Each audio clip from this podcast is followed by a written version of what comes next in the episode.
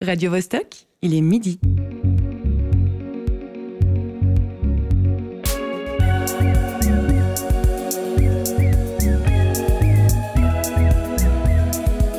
Midi Bascule. Tous les vendredis à midi.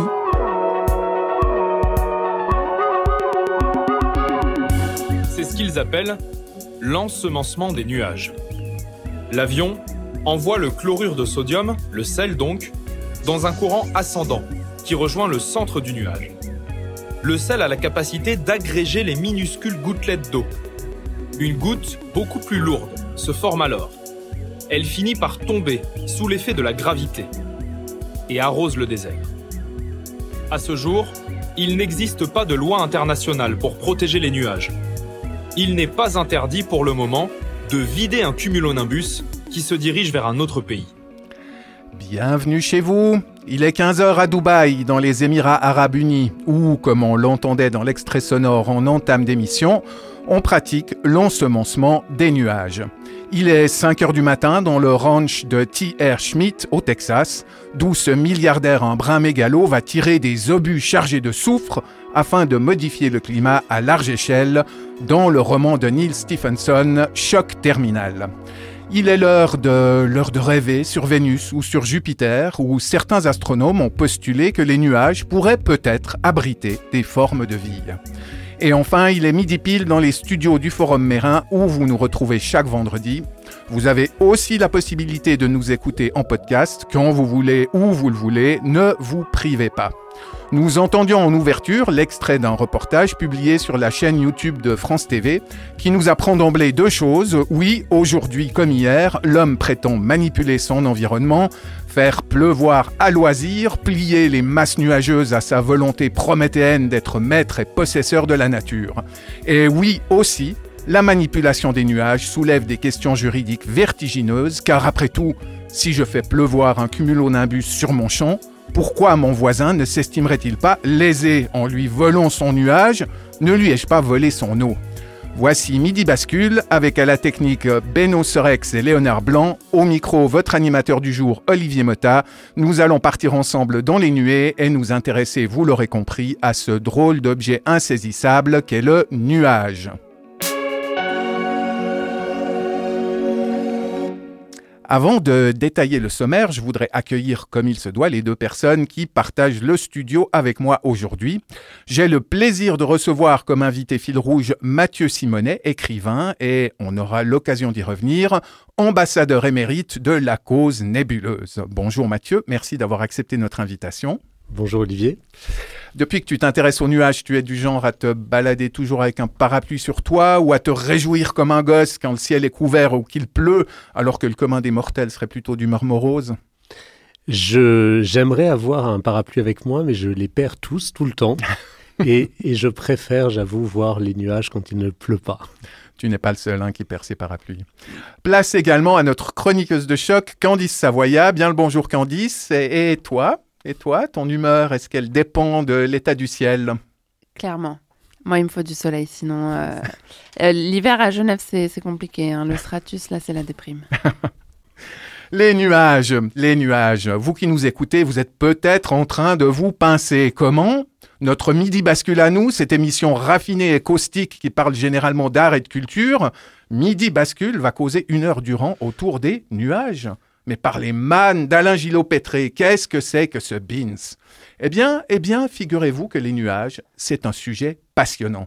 Et je ne suis pas le premier à le dire, puisque des artistes aussi fameux que Goethe, Baudelaire, Constable ou Turner ont produit des œuvres qui s'intéressent de près à ces objets apparemment intangibles.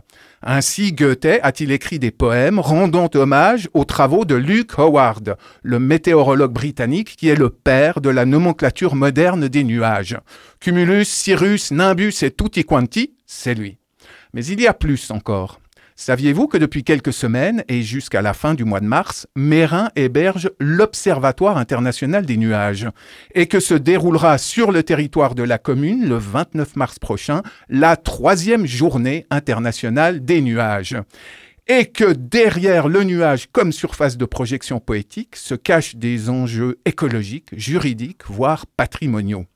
Eh bien, comme nous avons la chance de recevoir en la personne de Mathieu Simonet, l'initiateur de ce projet d'observatoire et de journée internationale des nuages, nous aurons l'occasion d'aborder plus avant ces questions insolites.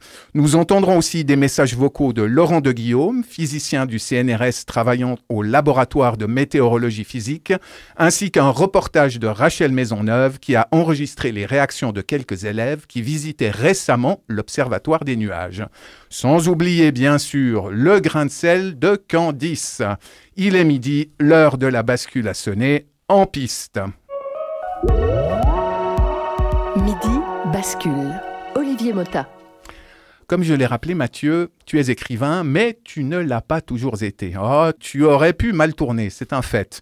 Au vu de ta première profession, tu aurais pu, par exemple, finir garde des Sceaux, ministre de la Justice, dans le gouvernement du frétillant premier de cordée, ce cher Emmanuel qui a tant fait pour le mépris de ses compatriotes du bas peuple.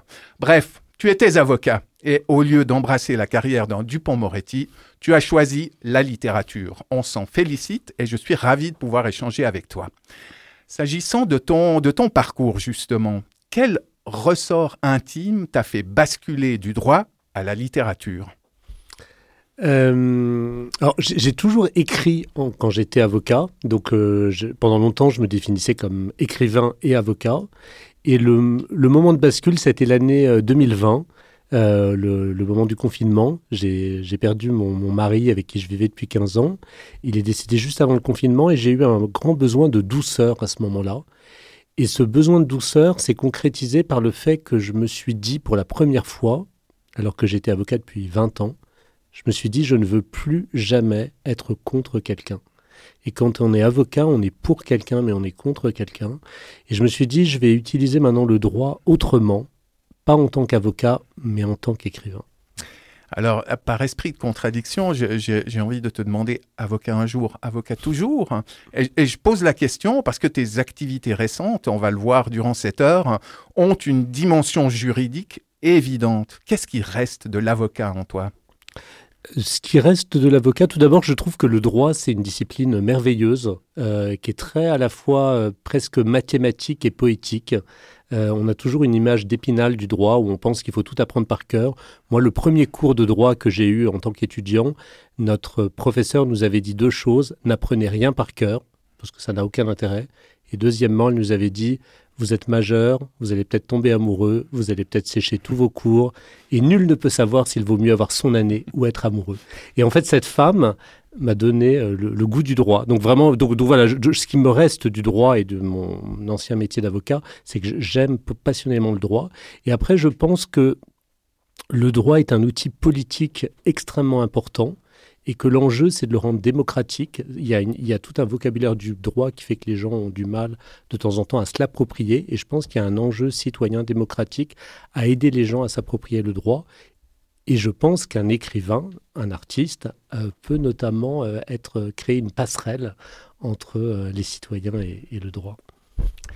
Ton intérêt pour le thème des nuages, il a des racines profondément autobiographiques et amoureuses. Tu as parlé de ton mari. Je pense justement à lui, à Benoît, qui était ton compagnon.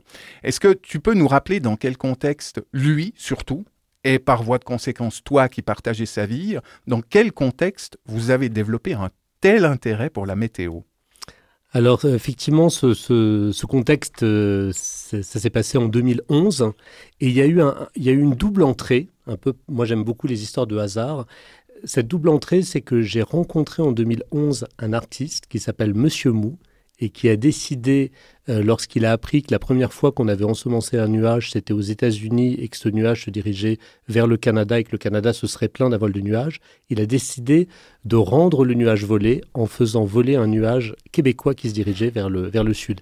Donc en 2011, je rencontre Monsieur Mou et totalement par hasard, en même temps, c'est-à-dire vraiment à quelques jours près même de la performance de Monsieur Mou, Benoît lance un nouveau festival de musique qui s'appelle le FNAC Live et qui a lieu tous les ans sur le parvis de l'Hôtel de Ville à Paris.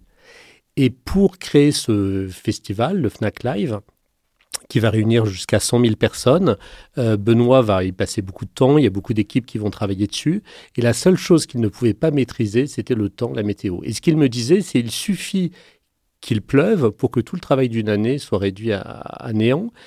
Et ce qui m'avait fasciné, c'était que jusqu'au dernier moment, jusqu'à la dernière heure de chaque concert, il était en contact de temps en temps avec un météorologue à Toulouse pour voir s'il allait pleuvoir. Et je me souviens notamment d'un échange avec un nuage au-dessus de Tours qui, selon qu'il allait aller vers la gauche ou vers la droite, ça pouvait sauver ou pas le concert.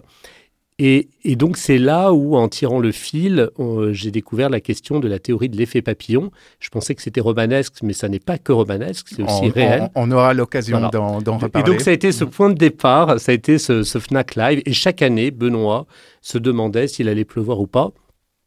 Et pour le 10e anniversaire du FNAC Live, qui était un moment important, Benoît, comme le FNAC Live a lieu en juillet, Benoît a appris qu'il allait mourir et qu'il ne serait pas présent au FNAC Live. Donc en février, quelques mois avant, il a fini la programmation et il a dit à tout le monde c'est important de faire ce FNAC Live, même si je ne serai pas là, parce que notamment c'est le 10e anniversaire. Et comme il est décédé, et comme le confinement a eu lieu quelques semaines après, que tous les festivals ont été annulés et qu'il n'avait jamais plu les 9 premières années, à chaque fois il y avait le miracle du FNAC Live, malgré l'angoisse de Benoît, je me suis dit, mais est-ce que cette année il va pleuvoir ? Et s'il pleut cette année pour le non-FNAC Live, ce serait la preuve que le monde pleure Benoît. Donc voilà, donc j'ai commencé à faire un documentaire et je me disais, j'espère que le 1er juillet à 17h, au moment du début du FNAC Live, du non-FNAC Live, il va pleuvoir. Et il a plu à Paris. Et comme beaucoup de gens étaient au courant, j'ai reçu, mais c'était merveilleux, je recevais des SMS, mais j'ai jamais reçu autant de SMS. Et c'était merveilleux parce que tout le monde me disait, il pleut, et voilà. Et dans le dispositif artistique que tu as conçu autour des nuages, il y a aussi un livre paru l'an passé chez Julliard et intitulé « La fin des nuages ». Je me suis interrogé longtemps sur le choix de ce titre.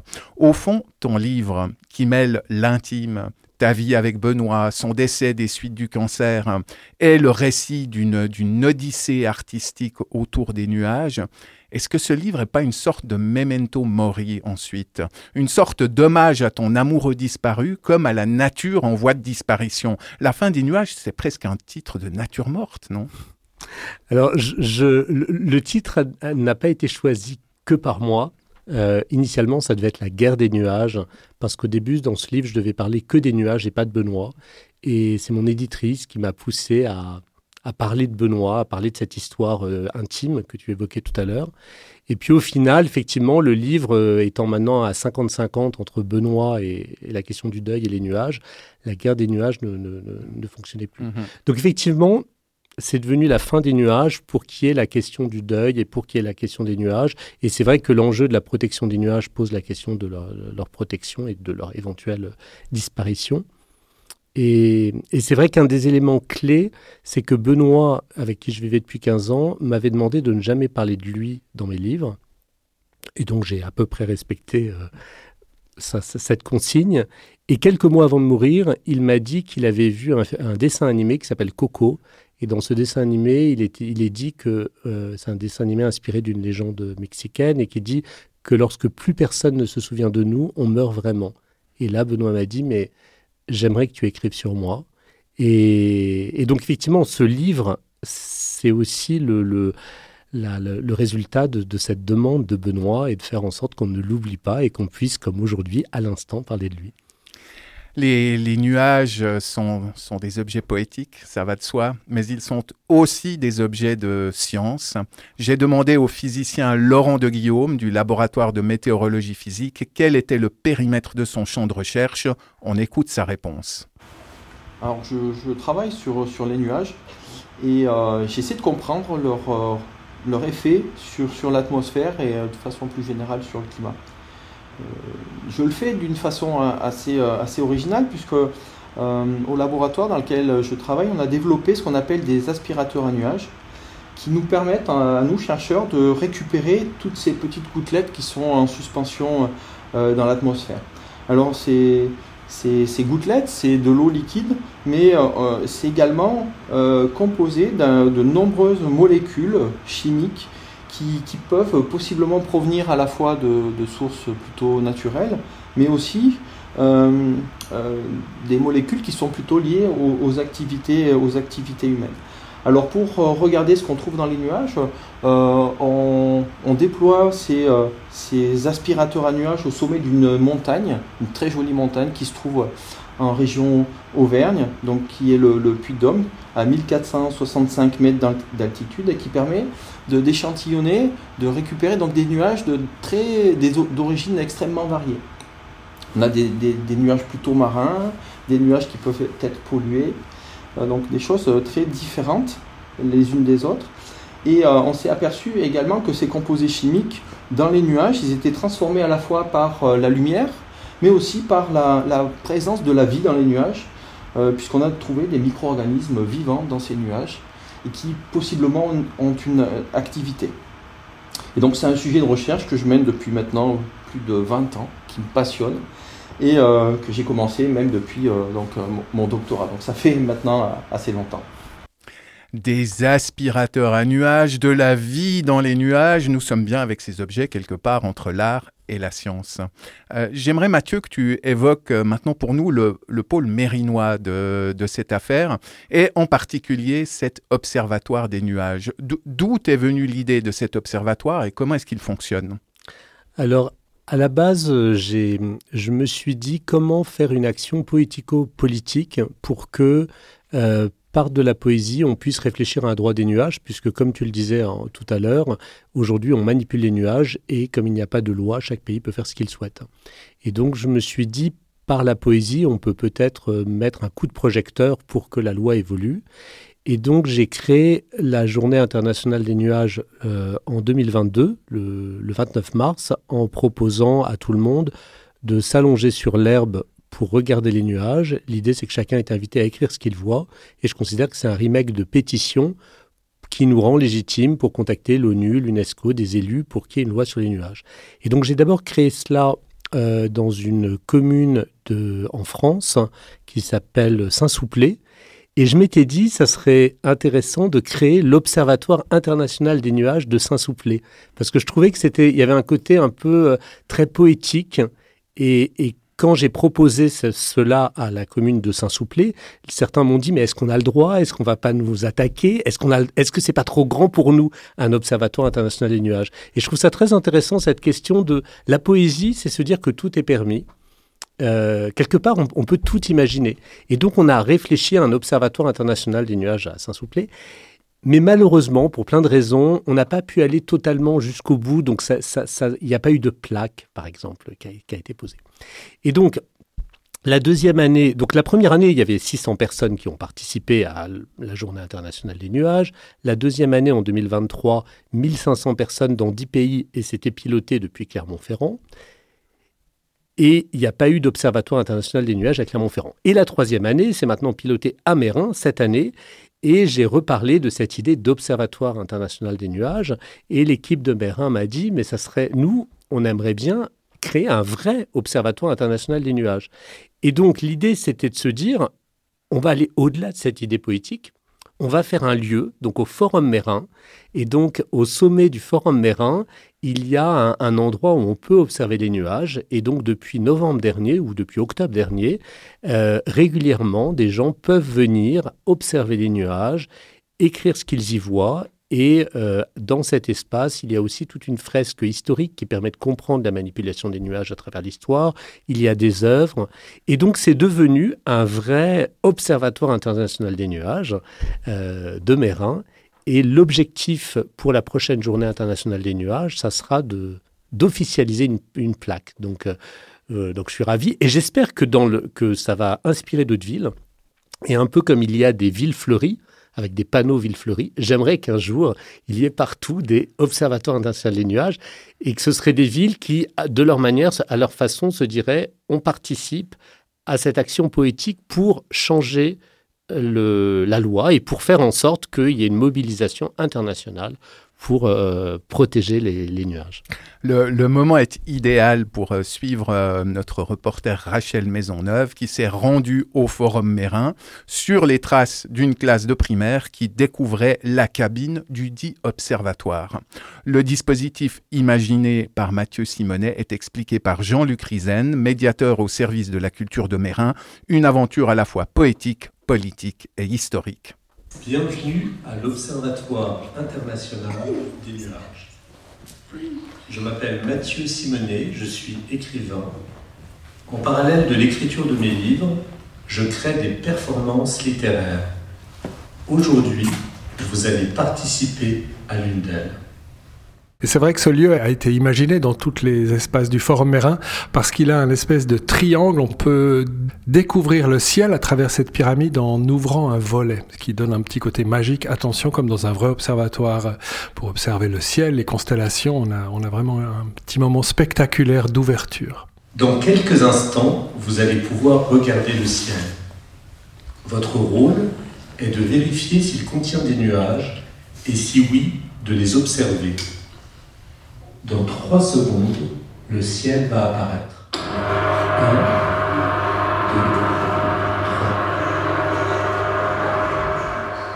2, 3. Jean-Luc Rizen, je suis médiateur culturel pour la commune de Meyrin. Alors on invite les visiteurs, les visiteuses à se mettre sur des chaises longues. On est très agréablement installés, regard vers le haut. On ouvre le grand volet de l'observatoire.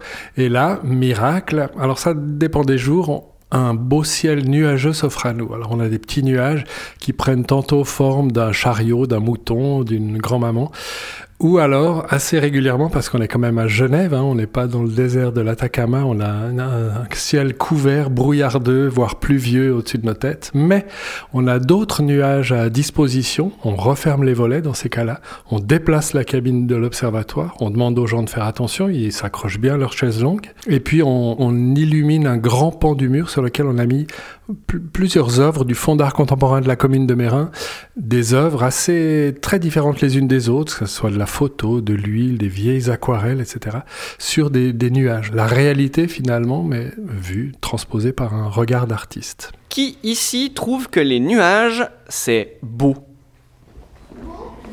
Beau ? Mademoiselle ? Parce que ça a des formes différentes. Pourquoi est-ce que les nuages, c'est pas beau ?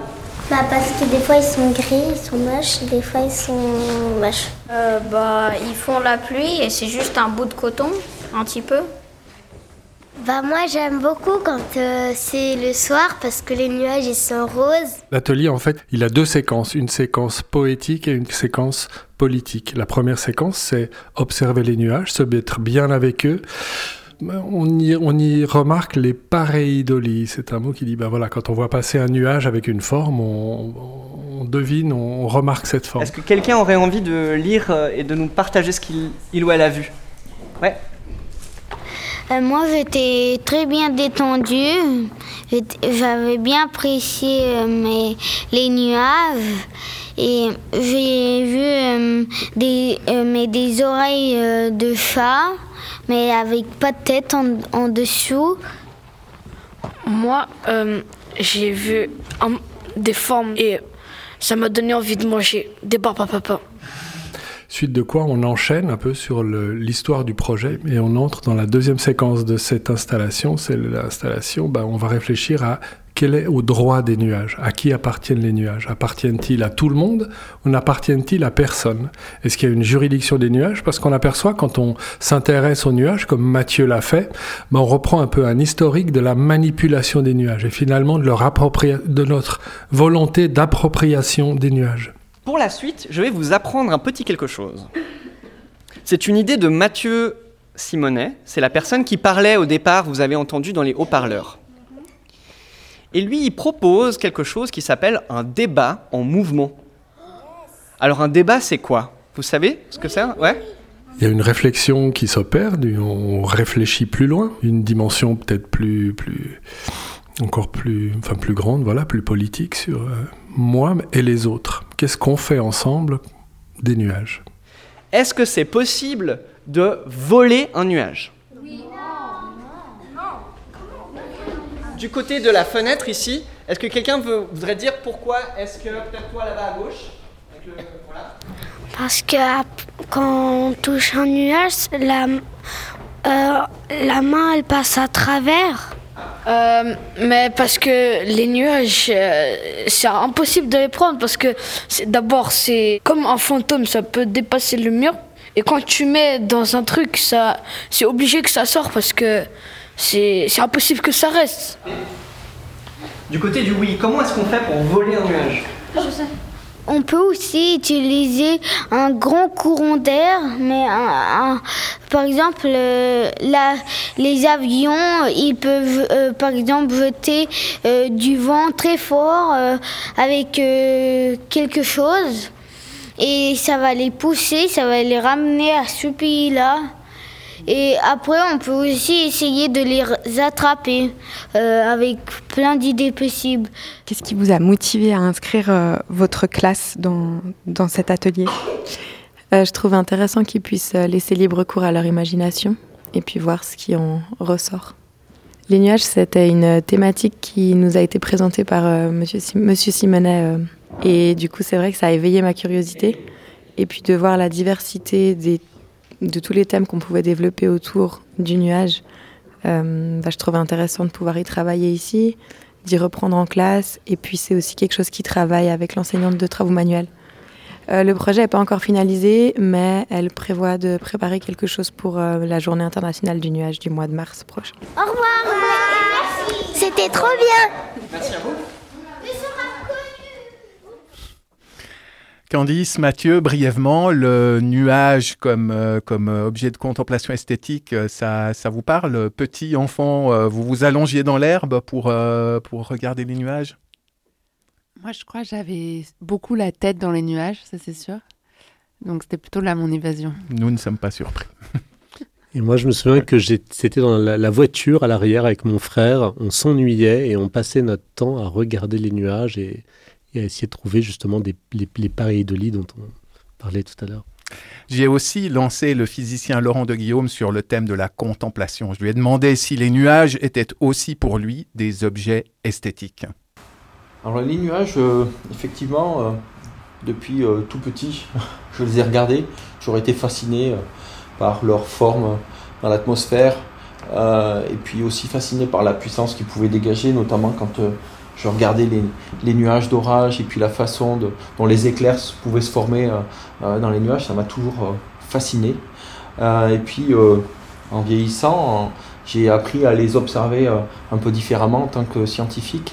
Et maintenant, je suis persuadé que ce sont des éléments extrêmement importants dans la compréhension, par exemple, du climat. On sait que ce sont des agents du climat, des acteurs du climat extrêmement importants et qui ont plutôt tendance à refroidir cette machine climatique et à finalement être bénéfique pour nous. Mais d'un autre côté aussi, c'est des éléments qu'on a aussi encore peu étudiés dans leur faculté à capter tous les composés chimiques, voire aussi les micro-organismes qui sont émis depuis le sol, qui se retrouvent à un moment donné dans les nuages et qui ont des effets possibles, par exemple, sur la qualité de l'air qu'on respire. Donc, encore beaucoup de recherches à effectuer sur ce milieu qui est encore assez méconnu.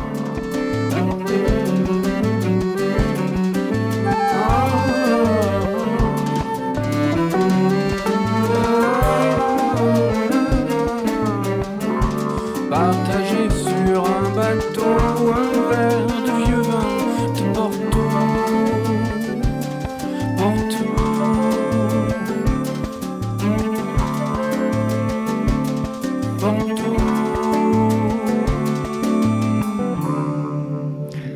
Nous sommes le vendredi 16 février, il est 12h30, vous écoutez Midi Bascule et si on vous dit parfois que vous avez la tête dans les nuages, figurez-vous que ça tombe rudement bien puisque mon invité Mathieu Simonet est sans doute le seul avocat ou ex-avocat au monde dont on puisse dire qu'il plaide la cause des nuages. Mathieu, on vient d'entendre un titre de Bertrand Belin, Porto, pourquoi est-ce que tu as souhaité le diffuser ? Alors il se trouve que quand j'ai rencontré Benoît en 2004... la première nuit qu'on a passée ensemble, il m'a fait écouter ce titre qui n'était pas encore sorti, puisqu'à l'époque, il travaillait avec Bertrand Belin. Et donc, j'associe vraiment Porto et cette chanson à Benoît. Et d'autant plus que j'ai connu Benoît avec Porto. Et le jour de l'enterrement de Benoît, on a passé une autre chanson de Bertrand Belin. Sachant que Benoît, à une époque, on avait une émission de radio qui s'appelait sur le 6e sens, sur Vivre FM. Et Benoît avait une chronique où il lisait un texte de chanson avant qu'on l'écoute. Et donc, on avait fait un montage pour son enterrement où on entend la voix de Benoît qui lit un texte, une chanson de Bertrand Belin. On entend aussi Bertrand Belin. Et donc, j'ai eu l'impression que j'ai rencontré Benoît avec Bertrand Belin et j'ai quitté Benoît quelque part avec Bertrand Belin. Donc, c'est un titre que j'aime beaucoup et qui a un enjeu symbolique important. Si on se penche sur quelques-uns des thèmes qui irriguent ton livre « La fin des nuages », il faut parler de l'effet papillon. Est-ce que tu peux nous rappeler de quoi il s'agit, quelle est l'histoire de ce concept et quel lien il peut avoir avec la thématique des nuages ? Alors, depuis très longtemps, on essaye d'anticiper la météo, mais c'était très, très, très compliqué parce que pour anticiper la météo, il faut avoir connaissance de toutes les informations dans le monde et c'est quasi impossible. Et avec l'apparition des ordinateurs, certains se sont dit, maintenant, avec les ordinateurs et la puissance des ordinateurs, on pourrait tout anticiper et donc on pourrait anticiper la météo. Et il y a notamment un scientifique, Edouard Lorenz, qui a commencé après la Deuxième Guerre mondiale à prendre un énorme ordinateur qui faisait la moitié de sa pièce, de son bureau, et il s'est dit « je vais anticiper » et il travaillait à fond pour anticiper la météo. Et puis un jour, en comparant deux résultats, il réalise que les deux résultats sont complètement illogiques. Et donc il se renseigne et il comprend que lorsqu'il a analysé un des premiers éléments, il avait calculé les éléments en mettant 3 chiffres après la virgule. Et il s'est rendu compte que quand on met un chiffre avec 3 chiffres après la virgule, ou même 10 chiffres, ou 30 chiffres après la virgule, il y a toujours une petite marge d'erreur.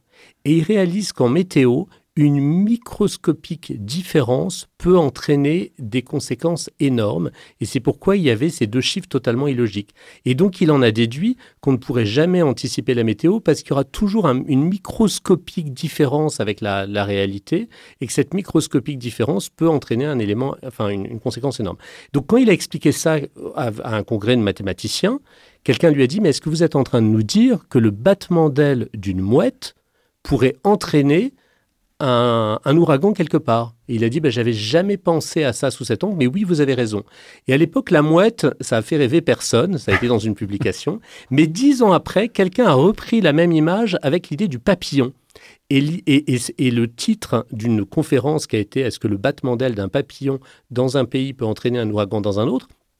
Ça a parlé à tout le monde et c'est devenu aujourd'hui l'expression mathématique la plus célèbre du monde. Et c'est là où on voit bien comment la poésie, parce que le papillon a une évocation poétique, peut entraîner des conséquences énormes. Et aujourd'hui, la question de la théorie de l'effet papillon, c'est on loupe un métro à 2 minutes et on va peut-être tomber amoureux et ça va peut-être changer notre vie.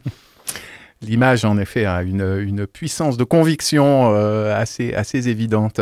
Un autre motif qui est très présent dans ton travail sur les nuages, on a d'ailleurs entendu le terme durant le reportage de Rachel, c'est celui de la pareidolie.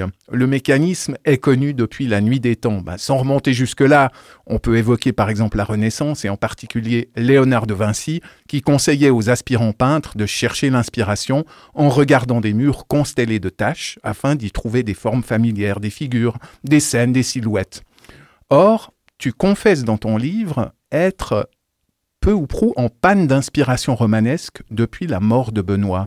Est-ce que ton intérêt pour les nuages et la pareidolie, ce serait pas pour toi un moyen de renouer avec les sources vives de la création? Les nuages, ce serait un peu tes murs tachetés à toi, non? Alors, j'y avais pas pensé, mais je pense que tu as raison. Parce qu'effectivement, je n'écrivais plus après la mort de Benoît et ce projet m'a redonné l'envie d'écrire parce que je pense que j'ai déplacé peut-être ma douleur sur les nuages et je suis un garçon un peu obsessionnel et donc je pense que j'ai pu porter mon obsession sur les nuages, et ça me permettait en toile de fond de penser à Benoît autrement et de penser à Benoît sans être dans ma bulle avec les autres, en rencontrant plein de gens, en apprenant plein de choses, en interrogeant des scientifiques. J'ai notamment bien sûr rencontré Laurent Deguillaume qu'on a entendu, qui m'a appris 1000 choses et qui, ce qui m'intéresse, c'est comment par les rencontres on avance. Et moi, un de mes objectifs en tant qu'ancien avocat, c'est de faire entrer les nuages dans le patrimoine mondial de l'UNESCO.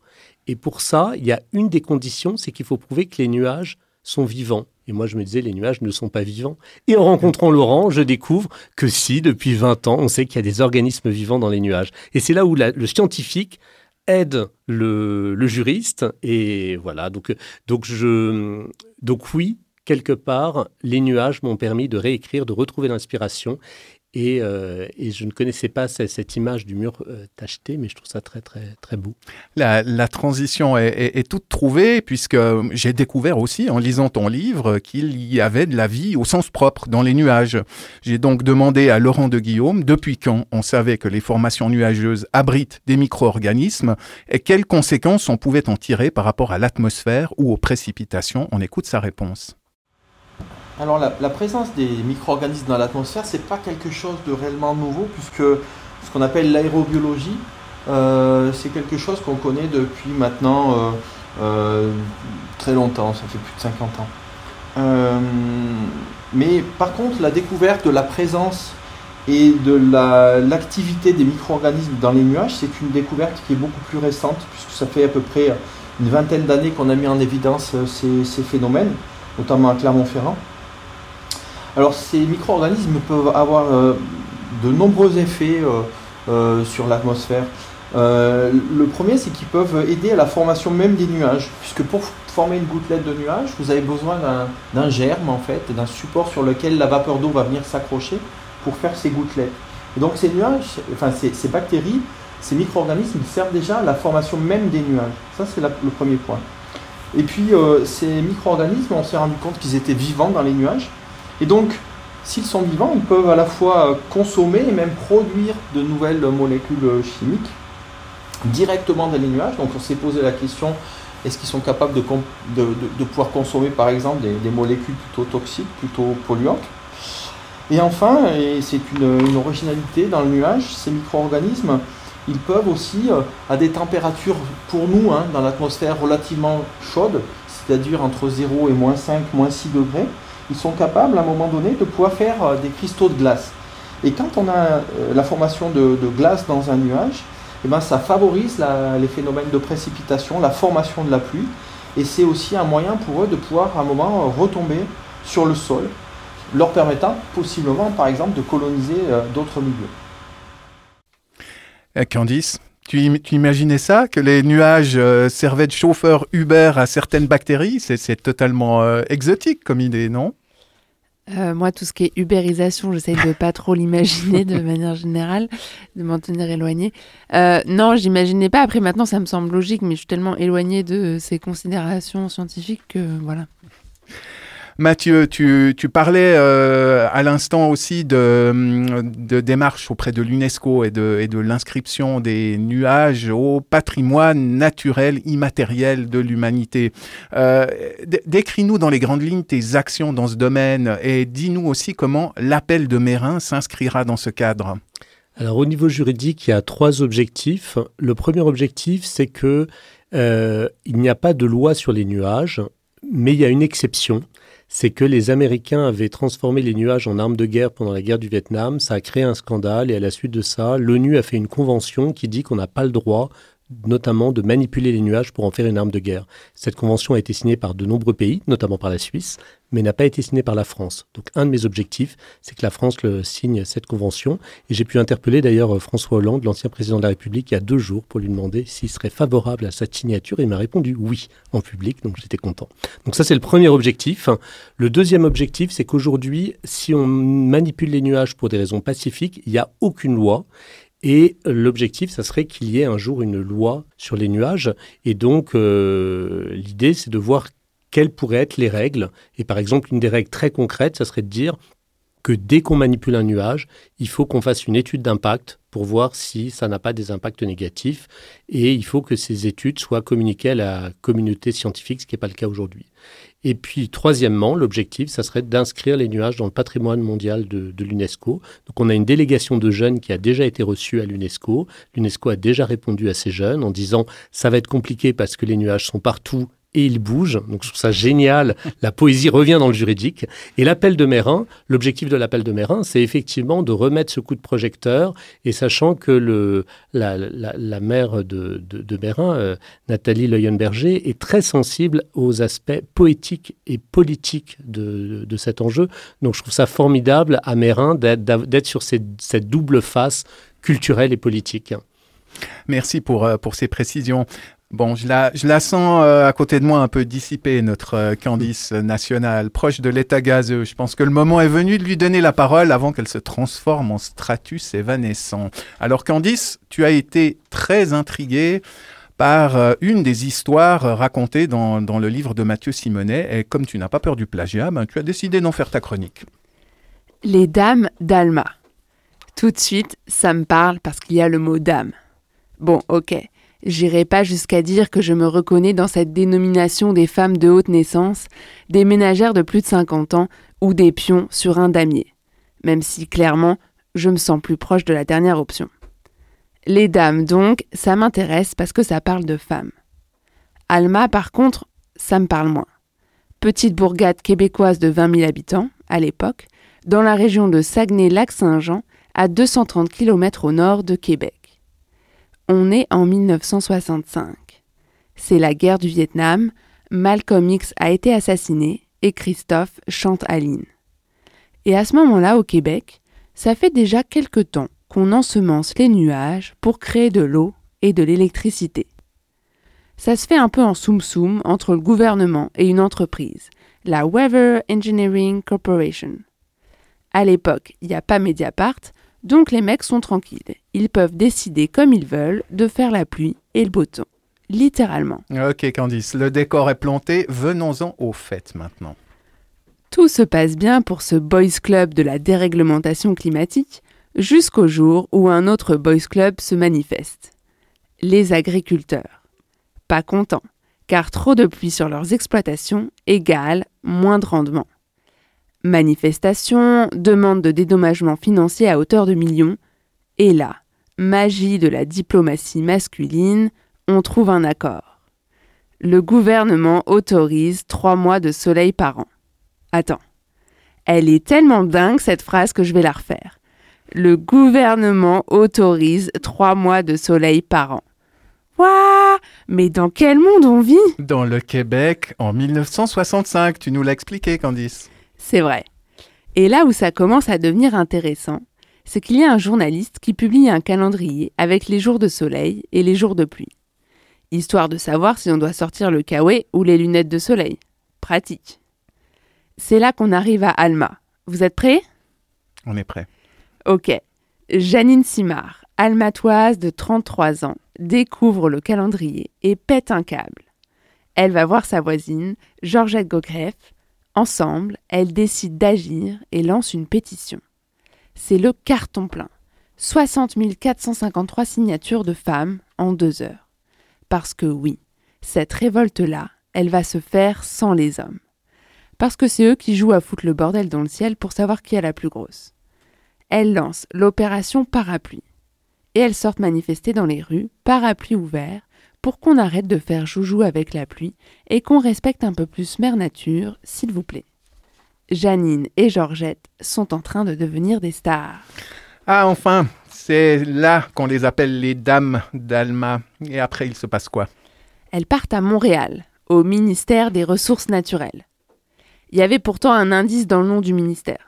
C'est « ressources naturelles », pas « ressources naturelles manipulées par les hommes ». Mais bon, apparemment, il n'y a même pas de respect pour le nom de leur propre ministère. Et là, gros paternalisme du ministre. Non, mais les filles, vous êtes sympas avec vos parapluies, mais vous savez pas de quoi vous parlez. C'est une affaire d'hommes, de politiciens, de scientifiques. Ils refusent de transmettre les données sur l'ensemencement des nuages. Du coup, elles se cachent dans les toilettes du ministère et ressortent la nuit pour trouver les documents. Elle balance tout à la presse. Gros scandale. La pluie artificielle devient l'ennemi public numéro 1. La cause de tous les maux. Baisse du tourisme, fermeture des piscines, chute des ventes de casquettes. Mais surtout, l'impact de l'iodure d'argent sur la santé des enfants et de la population. En plus de les empêcher d'aller faire des longueurs dans un bassin, on les empoisonne. Ah oui, ça prend d'autres proportions là. Tout le monde s'en mêle, ça ne devient plus qu'une bataille de femmes.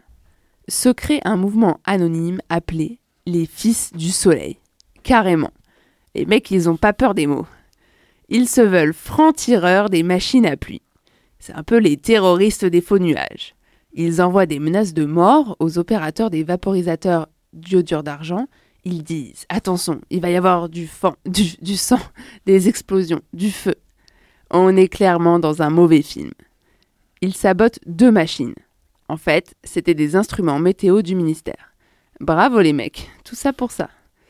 Résultat des courses, le ministre cède et annonce l'arrêt de l'ensemencement des nuages. Seulement 6 semaines de révolte et Janine, Georgette et les autres arrivent à leur fin. Par contre, la loi met 5 ans à arriver. Ils auraient dû engager les dames d'Alma au ministère des Ressources naturelles, ça aurait été plus rapide. Morale de l'histoire, laisser faire les femmes, c'est plus efficace, il y a moins de morts et la planète vivra un peu plus longtemps.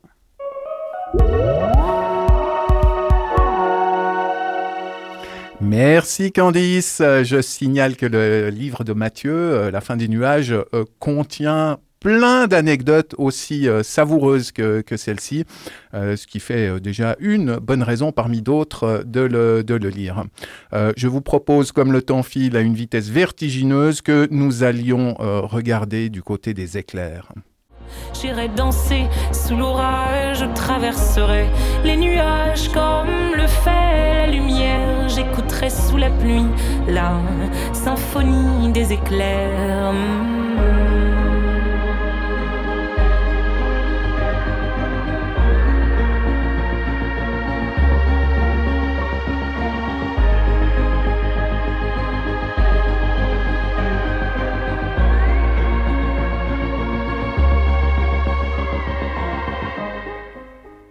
Nous voici déjà dans le dernier volet de cet entretien. Nous venons d'écouter Zao de Sagazan qui chantait la symphonie des éclairs et ma foi, cela m'a mis d'humeur plutôt orageuse. En guise d'hommage à ta carrière précédente, je te propose donc maintenant une interview Avocat du diable. Prévenu Simonet, je l'ai dit, tu parles abondamment de l'effet papillon dans La fin des nuages. Non mais sérieux, est-ce que tu n'as pas l'impression que cette théorie, c'est un peu comme les délires quantiques dont les coachs et les charlatans, n'importe quoi, nous rebattent les oreilles? On le sait bien que la matière, à notre échelle, ne se comporte pas de manière quantique. Est-ce que pour l'effet papillon, ce ne serait pas un peu le même topo? Une pichenette donnée en un temps et un lieu donné peut certes affecter son environnement immédiat, mais le monde est vaste et plein de frottements, de résistance, de déperdition d'énergie, de matière têtue. Qui peut croire une seconde qu'un battement d'aile va déclencher un ouragan aux antipodes? Alors, c'est vrai que j'ai découvert qu'un scientifique a expliqué que la théorie de l'effet papillon, c'était d'une grande n'importe quoi. C'est un papier qui est sorti, je crois, en 2000. Et ça m'a un peu angoissé, parce que je me suis dit, mince, moi j'ai envie d'y croire. Et donc j'ai interrogé plein de scientifiques jusqu'à trouver quelqu'un à l'ENS, à l'École normale supérieure, qui m'a démontré, alors j'ai pas tout compris pourquoi, qui m'a démontré que la théorie de l'effet papillon, ça marche bien. Et je voulais savoir si, notamment, le dernier souffle de Benoît avait pu provoquer la pluie au début du FNAC Live. Et il m'a dit, c'est tout à fait probable. Et ça m'a fait tellement plaisir qu'un scientifique me le dise. Après, j'avoue, je n'ai pas tout compris. Est-ce qu'il a été payé Au rayon de tes penchants coupables, prévenu Simonet, j'ajoute la pareille de lit. Franchement, alors qu'on patauge dans les fake news, dans les deepfakes, alors que tant de nos congénères adorent prendre des vessies pour des lanternes et leur désir pour des réalités, est-ce bien raisonnable de suborner notre belle jeunesse et des citoyens débonnaires en les invitant à projeter le fruit de leur imagination dans les nuages ? Alors, ce qui est certain, c'est qu'au début, je pensais que les enfants n'étaient pas capables de vraiment trouver des pareidolis. J'avais l'impression qu'il fallait être relativement grand pour les voir. Et ce qui m'a étonné, c'est que plus les enfants sont jeunes, plus ils voient de pareidolis. C'est-à-dire que nous trois, autour de la table, nous sommes toujours jeunes, mais nous ne sommes plus des enfants. Je pense qu'on aura du mal à voir une pareidolie dans les nuages. Il faudra qu'on se concentre. Un enfant, quand on lui pose la question, il ne voit pas une pareidolie, il en voit 10, 15, 20, et ils font des listes. Et donc, une des questions qu'on s'est posée, c'est est-ce qu'il y a quelque chose dans le cerveau qui explique qu'un enfant voit plus de pareidolie qu'un adulte? Et à Meyrin, le 28 mars, la veille de la Journée internationale des nuages, il y aura un colloque, justement, parce qu'on a demandé à des enfants de poser des questions, notamment celle-ci, et un neuroscientifique répondra, je n'ai pas la réponse encore, à cette question. Pourquoi les enfants voient plus de pareidolie que les adultes? Et peut-être que, effectivement, c'est mal de pousser les enfants à voir des pareidolis, je ne sais pas. On rappellera ces différents rendez-vous dans un instant. Bon, deux questions, ça suffit pour le diable, hein. Redevenons civilisés pour conclure. Ton entreprise poétique et juridique, Mathieu, elle pose naturellement la question des limites de l'intervention humaine sur la nature. Pour ce qui est de l'ensemencement des nuages, par exemple, ta position est assez nuancée. Qu'est-ce que tu penses plus généralement des velléités de manipuler le climat à large échelle ? Alors, je n'y suis pas favorable, mais je pense que ce qui est très important, c'est justement de ne pas créer des clivages et de faire en sorte qu'on réfléchisse tous autour de la table avec l'idée du doute, de se dire qu'on n'en sait rien. Et puisqu'on n'en sait rien, il faut qu'on essaye de mettre sur la table tout ce qu'on peut savoir. Il faut qu'on ait un plan d'action pour faire plus d'études d'impact. Et face au doute, après, il y a une question philosophique qui est: est-ce qu'on privilégie le principe de précaution ou pas? Moi, je suis plutôt favorable à privilégier le principe de précaution, mais en aucun cas, je dis que j'ai raison. Et le point qui me semble très, très important par rapport à la protection du climat, c'est qu'il faudrait, à mon avis, créer une personnalité juridique des éléments naturels. Ça s'est fait dans certains pays pour les fleuves. Et il faudrait, de manière générale, créer un ministère naturel qui, lors des procès, pourrait protéger tout élément naturel. Et ça permettrait de limiter, à mon avis, l'intervention humaine sur le climat, les nuages et autres. J'ai adressé cette question à Laurent Deguillaume également, lui demandant ce qu'il pensait des tentatives de géo-ingénierie visant à modifier le climat. Alors, concernant les tentatives de modifier le temps, donc l'homme a toujours voulu contrôler le temps, faire pleuvoir. Mais actuellement, avec le développement des technologies et notre compréhension, je dirais, des phénomènes atmosphériques, notamment la formation des nuages, de nombreuses personnes tentent de faire pleuvoir, par exemple, en ensemençant ces nuages. En tant que scientifique, hein, mais aussi en tant que personne, j'ai un avis plutôt mitigé sur ces activités. Alors pour plusieurs raisons, hein. La première, c'est que si je suis capable de faire pleuvoir à un endroit, c'est pour moi hein, de l'eau qui n'est plus disponible pour mon voisin. Donc ça pose un certain nombre de questions géopolitiques et je dirais à l'heure où on manquera sûrement d'eau, ce sera finalement celui qui aura le plus d'argent qui pourra faire pleuvoir où bon lui semble. Donc ça me pose quand même quelques questions éthiques, je trouve. Et la seconde raison aussi est plutôt technique, c'est que souvent pour ensemencer un nuage, on va finalement injecter dans le nuage ce qu'on appelle de l'iodure d'argent, et qui est finalement un composé chimique qui est plutôt néfaste pour l'environnement. Donc pour ces deux raisons un peu principales, je suis assez opposé à ce type de tentative. Il est temps déjà de quitter les nuées, de laisser les nuages accomplir leur migration sans cesse recommencer, même si, je l'espère, vous ne les regarderez plus de la même manière désormais. Retenez que la cabine de l'Observatoire des nuages est ouverte au Forum Meyrin les 24 et 25 février ainsi que les 15 et 16 mars. L'accès est gratuit. Que du 23 février au 29 mars, toujours au Forum, se tient l'exposition « Collection de nuages », le fruit d'un concours de photographie. Que le 28 mars a lieu une journée de rencontre autour des nuages, Mathieu en a parlé, avec des scientifiques qui répondront à vos questions, une dictée géante, une démonstration de chambre à brouillard et une lecture photographique de Mathieu Simonet. Et enfin, que le 29 mars se déroulera la Journée internationale des nuages, avec notamment un petit déjeuner des nuages et un atelier d'écriture animé par notre invité, encore et toujours au Forum. Mathieu, est-ce que j'ai oublié quelque chose ? Non, il y a eu l'essentiel. Il y aura aussi, je crois, des choses à manger en lien avec les nuages, mais j'en sais pas plus. Merci à toi en tout cas d'avoir fait le déplacement jusqu'à Meyrin pour nous faire rêver et réfléchir sur ce drôle d'objet qu'est le nuage.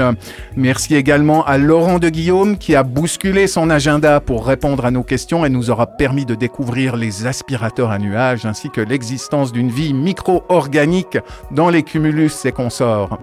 Je remercie aussi Rachel Maisonneuve pour son reportage qui nous donnait un avant-goût de l'Observatoire des nuages et bien sûr Candice Savoya pour sa chronique qui nous a fait découvrir le militantisme joyeux et assez culotté des dames d'Alma. En régie, c'était Benno Sorex et Léonard Blanc, au micro Olivier Mota.